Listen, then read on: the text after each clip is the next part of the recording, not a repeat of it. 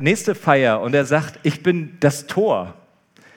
Damit kann man ja erstmal nicht viel anfangen und das zeigt mal wieder, wie toll es ist, wenn man äh, Bibeltexte aus dem Kontext einfach rausnimmt und sagt, alles klar, das, das betrachten wir jetzt mal kontextlos. Ist natürlich immer gefährlich, denn da kommt ziemlich viel Blödsinn bei raus. Aber immerhin schon mal so ein kleiner Hack für die nächste Gartenparty, auf der ihr seid. Ja, könnt ihr mal ausprobieren oder auf wo auch immer ihr gefragt werdet. Und wer sind Sie? Antwort doch mal mit irgendeinem Gegenstand. Ich bin der Fernseher. Wer mich anschaut, wird immer gut unterhalten oder irgendwie sowas in die Richtung. Ne? Ihr könnt ja da kreativ werden. Aber ähm, ich denke mal, wir werden jetzt mal ein bisschen ernster hier. Ne? Wort Gottes gehen wir rein und betrachten den Kontext von der siebten Ich bin-Aussage. Ich bin der Weinstock. Der Kontext ist folgender. Ich habe das ja schon gesagt, wo es steht, im Johannesevangelium.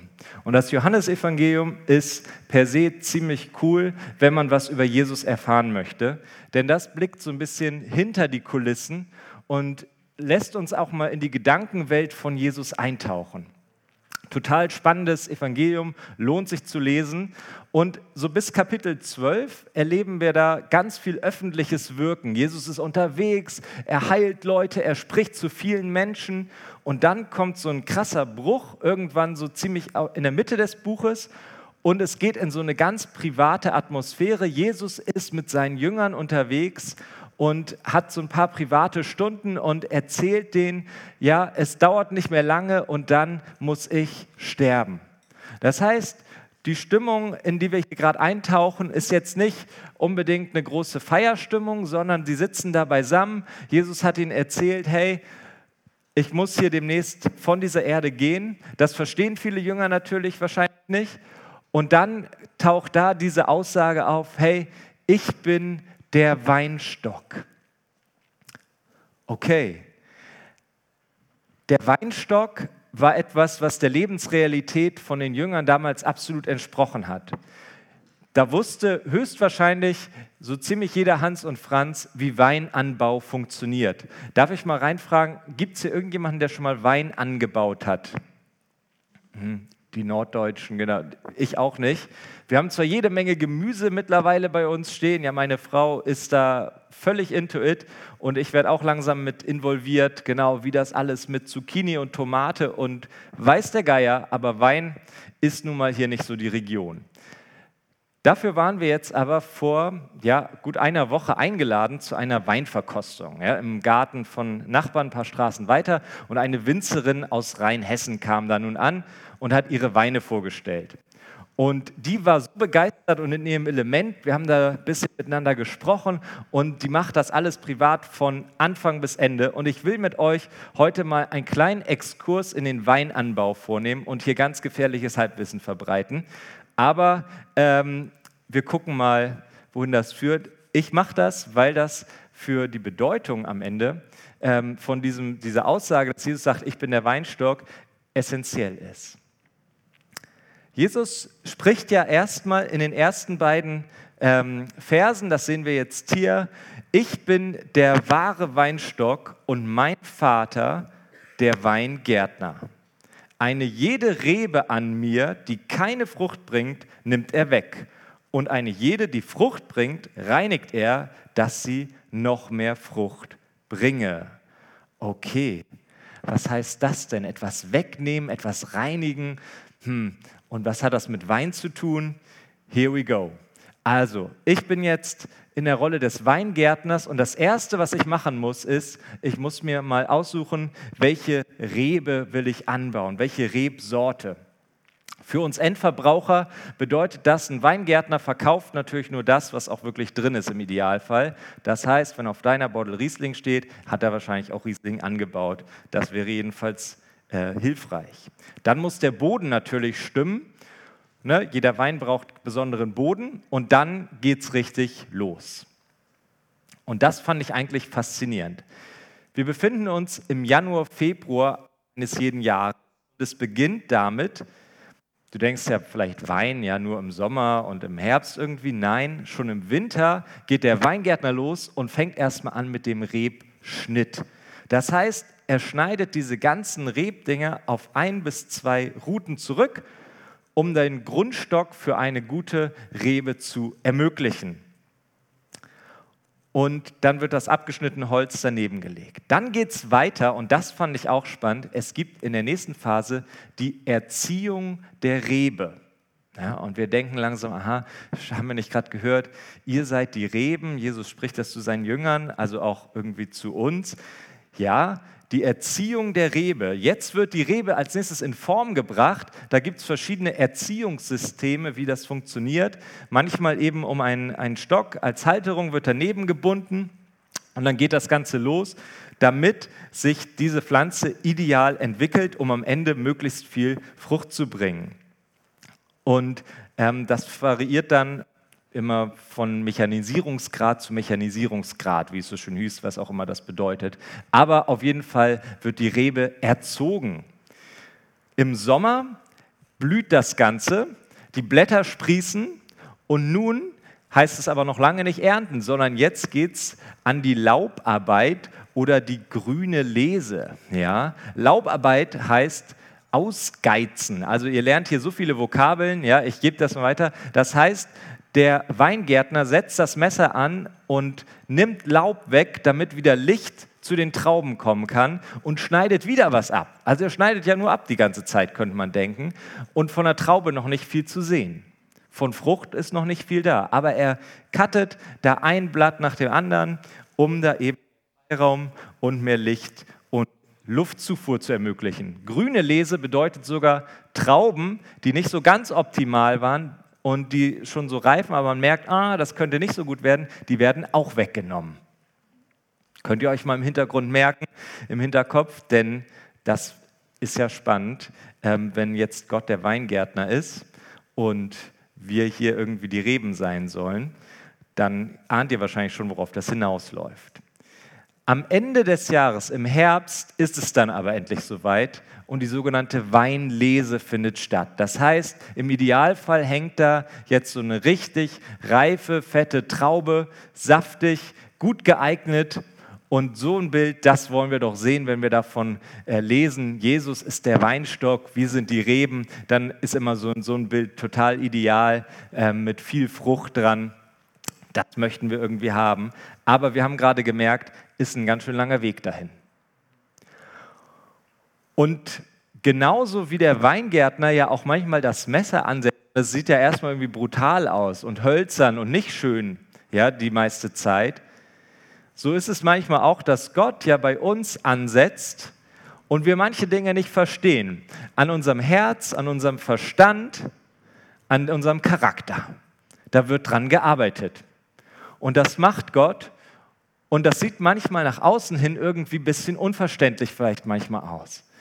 Aber das Faszinierende finde ich, dass doch gerade die Leute, die viel durchgemacht haben, wo man objektiv draufschauen kann und sagen kann, meine Zeit, die sind echt durch ganz schön viele Miseren vielleicht auch gegangen, aber sie haben an Gott festgehalten und am Ende haben sie ein reiches und erfülltes Leben und sie bringen reiche Frucht. Was diese Frucht ist, da kommen wir auf jeden Fall noch drauf.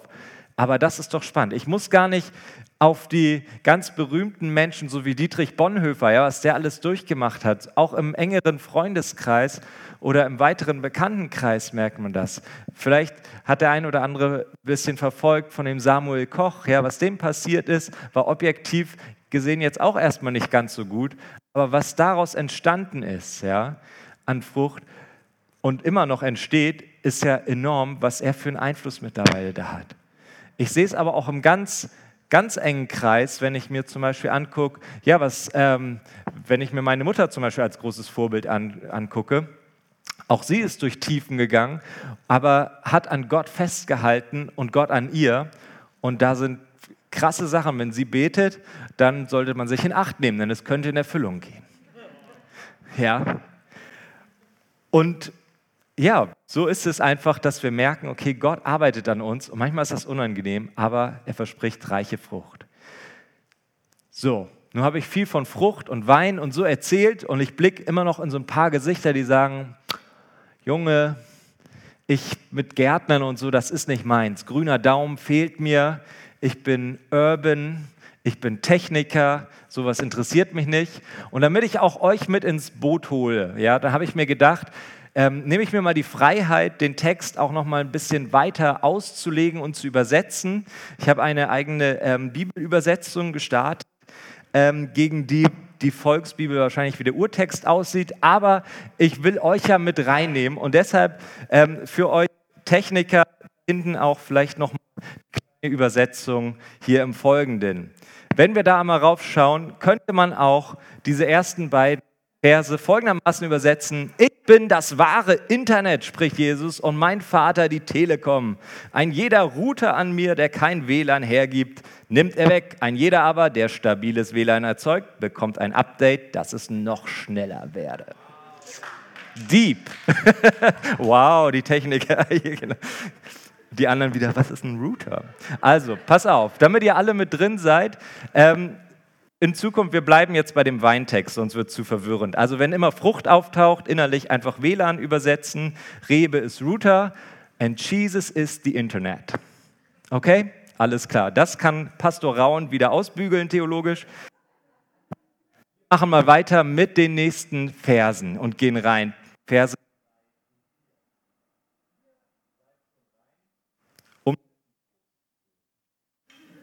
Ist mein Mikro noch? Ah ja, here we go. Nochmal kein WLAN, genau.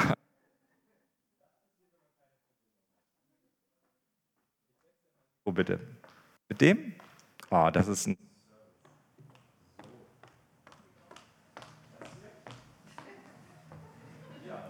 Verbindung, ne? Das ist, bin ich jetzt wieder verbunden? Ja? Alles klar, Mikro ist verbunden, das wäre der nächste Vergleich mit dem Weinstock. Jetzt kommen wir, beruhigen wir uns alle wieder und gehen in den Text rein. Also, ihr seid schon rein um des Wortes willen, spricht Jesus nun weiter zu seinen Jüngern, dass ich zu euch geredet habe. Bleibt in mir und ich in euch. Wie die Rebe keine Frucht bringen kann aus sich selbst, wenn sie nicht am Weinstock bleibt, so auch ihr nicht, wenn ihr nicht an mir bleibt. Die Message ist klar und Jesus wird sich in den folgenden Versen noch immer weiter wiederholen. Er wird diese Aussage immer noch mal tätigen.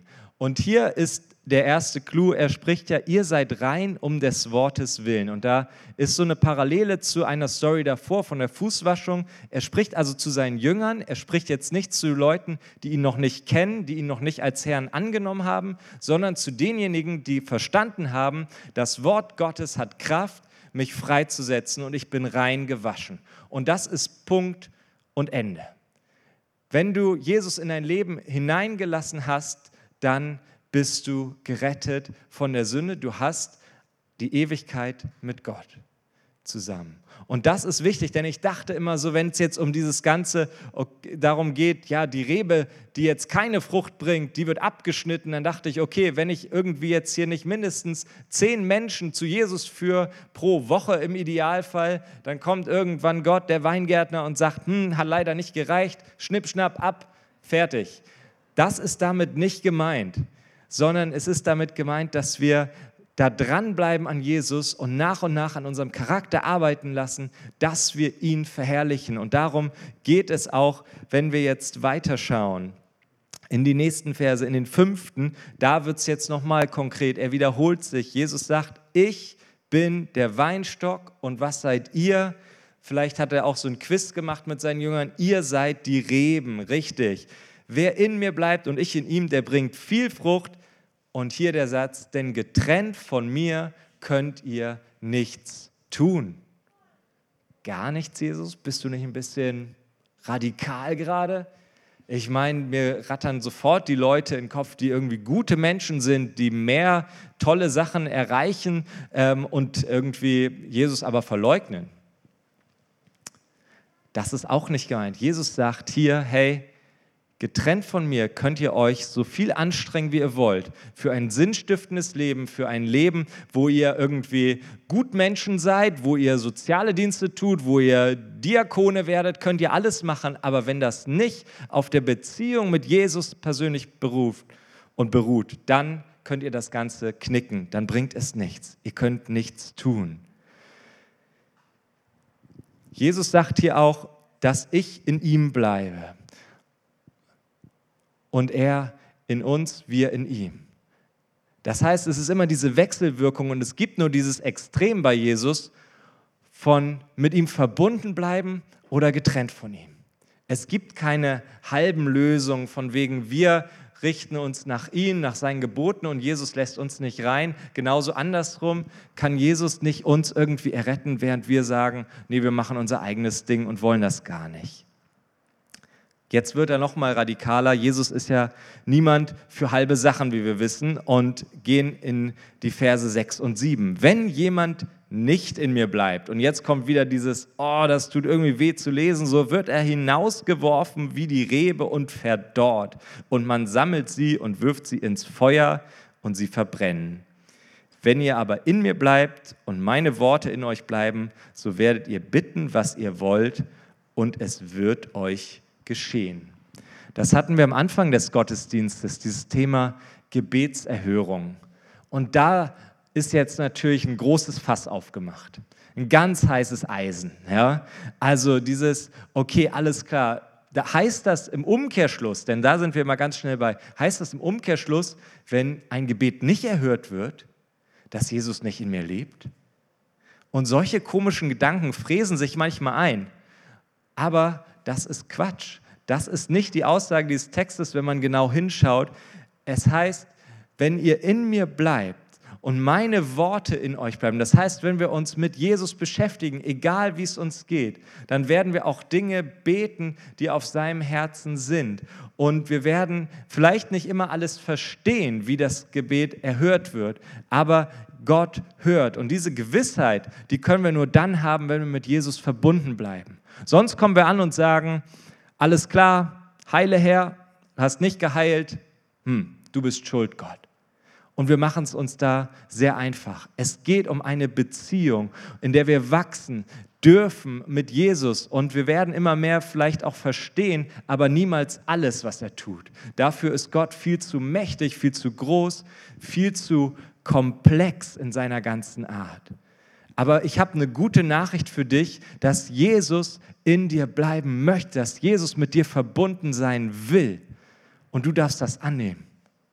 Und aus dem entspringt ein Leben, wow, das ist der Hammer. Er sagt hier, bittet, was ihr wollt, es wird euch geschehen. Aber der Clou ist ja, wenn wir verstehen, wir sind in einer Beziehung mit Jesus, dann beten wir auch das, was auf seinem Herzen ist. Und dass wir seine Antworten nicht immer verstehen werden, das wird wohl so bleiben. Da habe ich keine drauf. Aber er macht uns Mut zu beten und mutig zu beten und für Heilung zu beten, für die Themen, die vorhin angesprochen wurden. Aber basierend tut es alles darauf, und das, wenn man alles runterschneidet, wie bei der Rebe, ist die Beziehung zwischen dir und Jesus. Huh. Ja, ich, ich wiederhole mich da. Letzter Vers ja, aus diesem Abschnitt. Warum ist das so wichtig, mit Jesus verbunden zu bleiben? Damit wir so ein richtig cooles Leben haben, damit wir so richtig auftrumpfen können. Nein, Jesus sagt, es wird mein Vater hierin verherrlicht, dass ihr viel Frucht bringt und meine Jünger werdet. Das ist es, worum es Jesus geht in dieser Geschichte, dass sein Vater, dass Gott, der Weingärtner, verherrlicht wird. Wenn der Wein auf dem Tisch steht, dass die Leute sagen, meine Zeit, das ist aber mal ein genießbarer Wein. Der schmeckt mir richtig, richtig gut. Ich sehe reiche Frucht hier dran. Und wir machen das nicht, um selber uns ein cooles Leben zu erarbeiten und auch nicht aus eigener Kraft, sondern wir leben aus einer Beziehung mit Jesus heraus. Ich wiederhole das gerade so oft, weil es so schwer zu verstehen ist, selbst als jemand, der lange schon irgendwie dabei ist, als Christ, als Jesus-Nachfolger. Aber wenn dieser Gedanke sagt, dass alles darauf fußt, dass ich mit Jesus zusammen bin, wow, dann kann Frucht kommen. Und welche das ist, das will ich euch jetzt nicht weiter vorenthalten. Wir springen mal zum Beispiel in Galater 5. Da baut das der Paulus, der fasst das ganz gut zusammen. Der sagt, die Frucht des Geistes aber ist Liebe, Freude, Friede, Langmut, Freundlichkeit, Güte, Treue, Sanftmut, Selbstbeherrschung. Wow. Spannender Fakt, es steht nicht, die Früchte des Geistes aber sind, sondern die Frucht des Geistes aber ist. Ja? Das heißt, Jesus teilt das hier nicht ein oder es, der Heilige Geist sagt nicht, alles klar, wir haben hier irgendwie den gütigen Günther und die sanftmütige Sabine, sondern wir haben die Frucht des Geistes für jeden. Jesus geht auch hier keine Kompromisse ein und er sagt, alles klar, wenn ihr mit mir unterwegs seid, dann will ich euch dahin führen, dass ihr in all diesen Punkten wachst und das ausstrahlt. Und ein Zitat, was, mit dem ich da auch in, in dieser Richtung schließen werde, von dem Tenney, der fasst das so zusammen, der Merrill C. Tenney. Diese Qualitäten der Liebe gegen andere, Freude im eigenen Herzen, spontaner Gehorsam gegen Christus und ein Gebetsleben, das greifbare Antworten hervorbringt, sind überzeugende Beweise für Gottes Leben in der Seele des Menschen. Wow. Also, was sind Beweise dafür, dass Gott in mir lebt? Freude im eigenen Herzen zu bewahren, egal wie die Umstände sind. Spontaner Gehorsam gegen Christus. Zu sagen, okay Gott, ich gehe auch mal aus meiner Komfortzone raus. Und ein Gebetsleben, was greifbare Antworten hervorbringt. Nicht immer die Wunschantworten, aber greifbare Antworten. Daran merken wir, jemand lebt aus der Kraft von Christus heraus. Und wie das funktioniert, wie wir wirklich erleben, was verbindet, ja, so war ja der Titel dieser Predigt. Es ist ein Gebet und ich habe euch das mitgebracht, was man in dieser Form zum Beispiel sprechen kann zum Abschluss. Und wenn du magst, kannst du es mitbeten wie wir eigentlich verbunden bleiben. Indem du sagst, Jesus, ich danke dir dafür, dass du in mir lebst. Ich weiß, dass ich ohne dich nicht leben kann und auch nicht leben möchte. All das, was Gutes aus meinem Leben hervorgeht, kommt von dir. Und das Einzige, was ich tun kann und möchte, ist Folgendes ich möchte dir erlauben, an mir zu arbeiten. Nimm das von mir weg, was vielleicht sündig und faulig ist, damit wieder Platz in meinem Leben geschaffen wird für das Lebendige und Fruchtbare. Bringe durch mich hervor, was du schon lange in mich hineingelegt hast. Ein Leben, was dich auf dieser Erde repräsentiert und verherrlicht. Amen. Mit diesem Gebet würde ich sagen, kann man in den Tag starten. Und mit diesem Gebet kann man ausdrücken zu sagen, okay Gott, arbeite an mir. Du demütigst dich vor dem König der Könige, als ob wir irgendeinen Anspruch hätten, das zu verstehen, seine Größe. Aber es macht so viel Spaß und es bringt so viel Freude, auf die Knie zu gehen und zu sagen, Gott, arbeite an mir. Vielleicht wird es tough, aber ich weiß, dass ich in den richtigen Händen bin. Und in diesem Sinne können wir tatsächlich erleben, was verbindet. Und das wünsche ich dir und mir, dass wir an diesen Punkt kommen, zu sagen, Jesus ist das verbindende Element und es ist nicht die Telekom. Amen.